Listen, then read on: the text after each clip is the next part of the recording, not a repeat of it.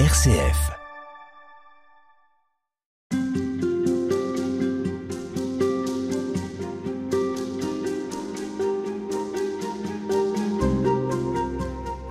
Quel est l'aboutissement finalement de cette troisième euh, apparition et qui est une espèce de, concentré et d'envoi en quelque sorte euh, du Christ, euh, du peuple, de son peuple vers son cœur?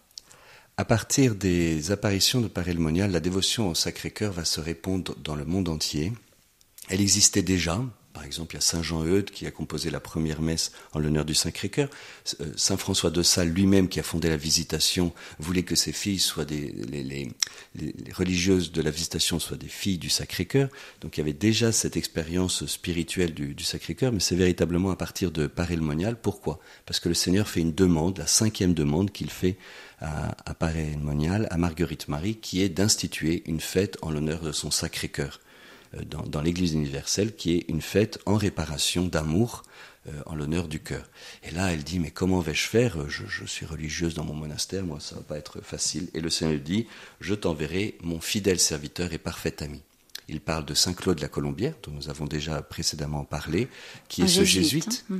Voilà, ce jésuite qui vient authentifier, vraiment un, jeune jésuite, mais qui a une grâce de discernement des esprits, qui voit que ce n'est pas l'imagination de Marguerite Marie, ni le démon, comme elle le craignait, mais véritablement de Dieu, qui l'authentifie, qui l'encourage, qui va en parler à ses confrères jésuites, et petit à petit, eh bien, cette, cette demande du cœur de Jésus d'une fête en l'honneur de son Sacré-Cœur, eh bien, va, va se répandre dans l'Église avec des diocèses. J'ai parlé du diocèse de Marseille, des pays comme celui de la Pologne en 1765, et peu à peu l'institution d'une fête en, l'honneur du Sacré-Cœur au XVIIIe siècle, tout d'abord, qui devient universelle au XIXe siècle. Et encore aujourd'hui, dans l'octave de la fête du Saint-Sacrement, le vendredi qui suit, nous avons la fête du, Sacré-Cœur. Alors euh, c'est à partir de là que, cette fête donc euh, euh, eh vient, vient s'ancrer dans la liturgie, dans la vie de l'Église et dans la vie des croyants. Et donc le 19e siècle va être le grand siècle du Sacré-Cœur, avec la fondation de centaines d'ordres du Sacré-Cœur, beaucoup de, réalités, de paroisses, de statuts, de, prières, de dévotions se déploient, encouragées par les papes. Il y a même deux, papes qui vont écrire euh, chacun euh, une, encyclique. Hein. Pie XII écrit euh, Orietis Aquas sur le Sacré-Cœur pour encourager et qui dit que le Sacré-Cœur est comme le résumé de toute la Bible on va y venir hein, sur la question de, la Bible. Et, eh bien, en même temps, euh, en France, tout du moins, à partir des années 50 du siècle dernier, la dévotion au Sacré-Cœur va peu à peu euh, disparaître euh, et, avant d'être renouvelée à partir des années 70. Mais ça, on en parlera la, la prochaine fois, je crois. Alors justement, parlons de la Bible, des textes des évangiles. en quoi est-ce que ce que le Christ dit à Marguerite Marie euh, amène quelque chose de nouveau. Est-ce que finalement tout n'est pas déjà dit dans les Écritures?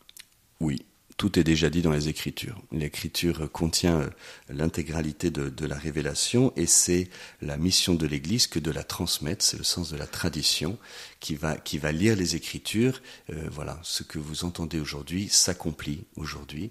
Et donc c'est plus l'actualisation du message des Écritures, l'entrée progressive de plus en plus profonde dans ce qu'est véritablement l'Évangile.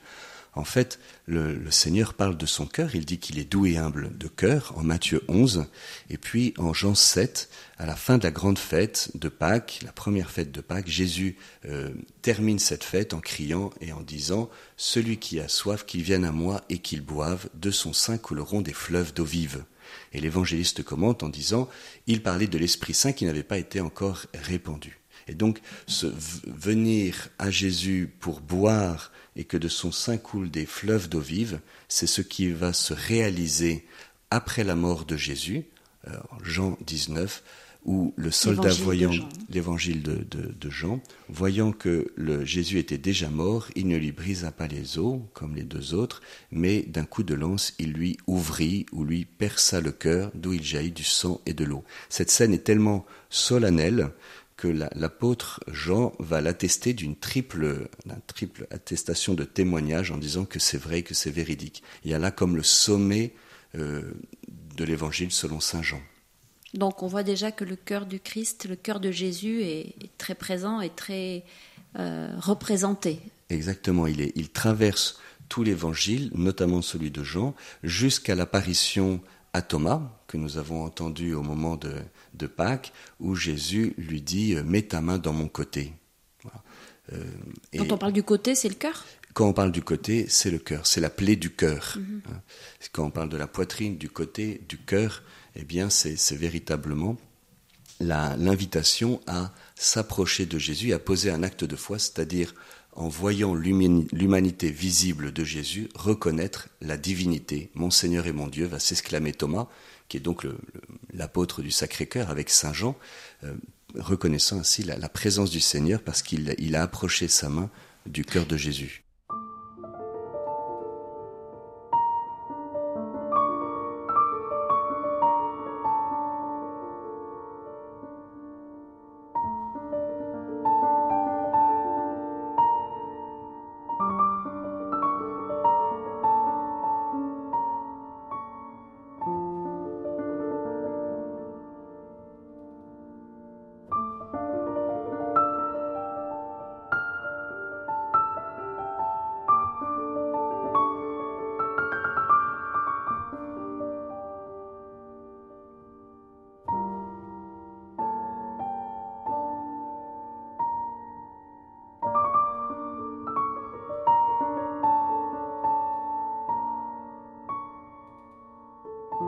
D'autres évocations du cœur dans les Écritures?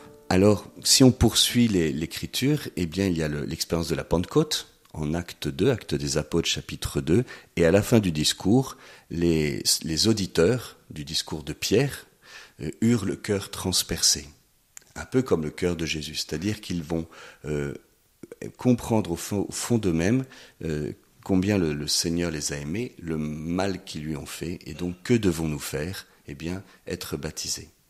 Et donc cette, cette invitation à, au cœur transpercé, c'est-à-dire à nous laisser atteindre par la, parole de Dieu et par l'amour de Jésus manifesté par sa mort et sa résurrection, eh bien, elle retentit dans les actes des apôtres et la déclaration de, la, de l'agapé, de la miséricorde, ce que je suis, je le suis par la miséricorde de Dieu, traverse tout le message de Saint Paul jusqu'à l'Apocalypse où il y a l'agneau immolé, euh, immolé comme était l'agneau immolé des Juifs, dont on perçait le cœur au moment du sacrifice de Pâques pour que tout le sang soit répandu. Et donc cet agneau immolé est glorifié, c'est un agneau qui était mort et qui est vivant, euh, symbole de la mort et de la résurrection du Seigneur, est, est glorifié et honoré dans le livre de l'Apocalypse. Est-ce qu'il est question d'une manière ou d'une autre aussi du cœur de Dieu dans l'Ancien Testament? Il me semble qu'on évoque plus volontiers les entrailles, par exemple, de Dieu, euh, comme, comme on le fait d'une femme pour parler de son amour pour ses enfants, par exemple. Oui, c'est vrai qu'on utilise ces mots des entrailles maternelles pour euh, parler de, l'amour euh, de Dieu pour son peuple. En même temps, par exemple, dans le prophète Osée, mon cœur est bouleversé.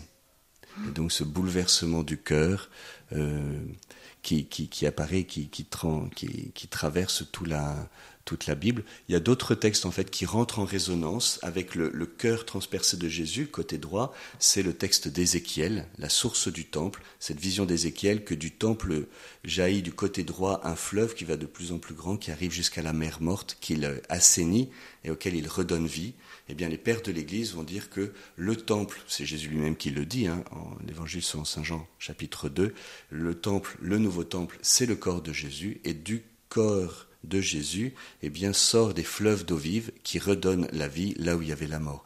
Un autre texte qui rentre en écho de l'Ancien Testament, c'est par exemple le rocher que, dans le désert que Moïse va taper de son bâton et d'où va jaillir de l'eau pour abreuver le peuple assoiffé. Et donc ce, ce rocher qui, est, euh, qui, qui devient source d'eau et source de vie, eh bien c'est le cœur, euh, c'est le cœur de Jésus. Donc il y a, il y a une, une, résonance par une, une lecture, un accomplissement symbolique, et les pères de l'Église vont être très sensibles euh, à cela. Une autre lecture des pères de l'Église dans laquelle nous pouvons véritablement entrer, parce que c'est la logique intérieure de l'Écriture que l'Ancien Testament soit accompli dans le Nouveau, c'est que de même que la première Ève a été tirée de la côte du premier Adam, alors la deuxième Ève, qui est l'Église, va être tirée du, du côté, du cœur du nouvel Adam qui est le Christ. Et l'eau et le sang qui jaillissent du cœur de Jésus, eh bien, c'est l'eau du baptême, l'eau de l'Eucharistie qui donne vie à l'Église. Et comment est-ce que tous ces textes entrent en harmonique les uns avec les autres? Pour conclure cet entretien, le message à Monial, c'est celui d'un cœur de Dieu, le cœur de Jésus, blessé, douloureux, de voir que les hommes ne l'aiment pas, ne l'aiment pas suffisamment. Est-ce que ce message est un message euh, culpabilisant selon vous? De fait, ce serait un peu écrasant si le message se résumait à ces deux premiers temps de la déclaration d'amour et de l'expression de la souffrance et de la plainte de ne pas être aimé. Mais il y a un troisième temps qui est de rendre amour pour amour. Et donc, en fait, le Seigneur me dit qu'il m'aime, il souffre de mon ingratitude et il m'appelle à répondre à son amour ce n'est pas nous qui avons aimé Dieu le premier, c'est lui qui nous a aimés. Et c'est ça qui nous fait sortir de la culpabilité, c'est qu'en fait nous sommes transformés parce que nous comprenons enfin combien nous sommes aimés et nous pouvons répondre à son amour qu'il nous présente. Le message de Paris Monial, c'est avant tout le message d'un Dieu qui aime son peuple. Oui, et qui l'appelle en retour à l'aimer. On conclut demain. Merci. À demain.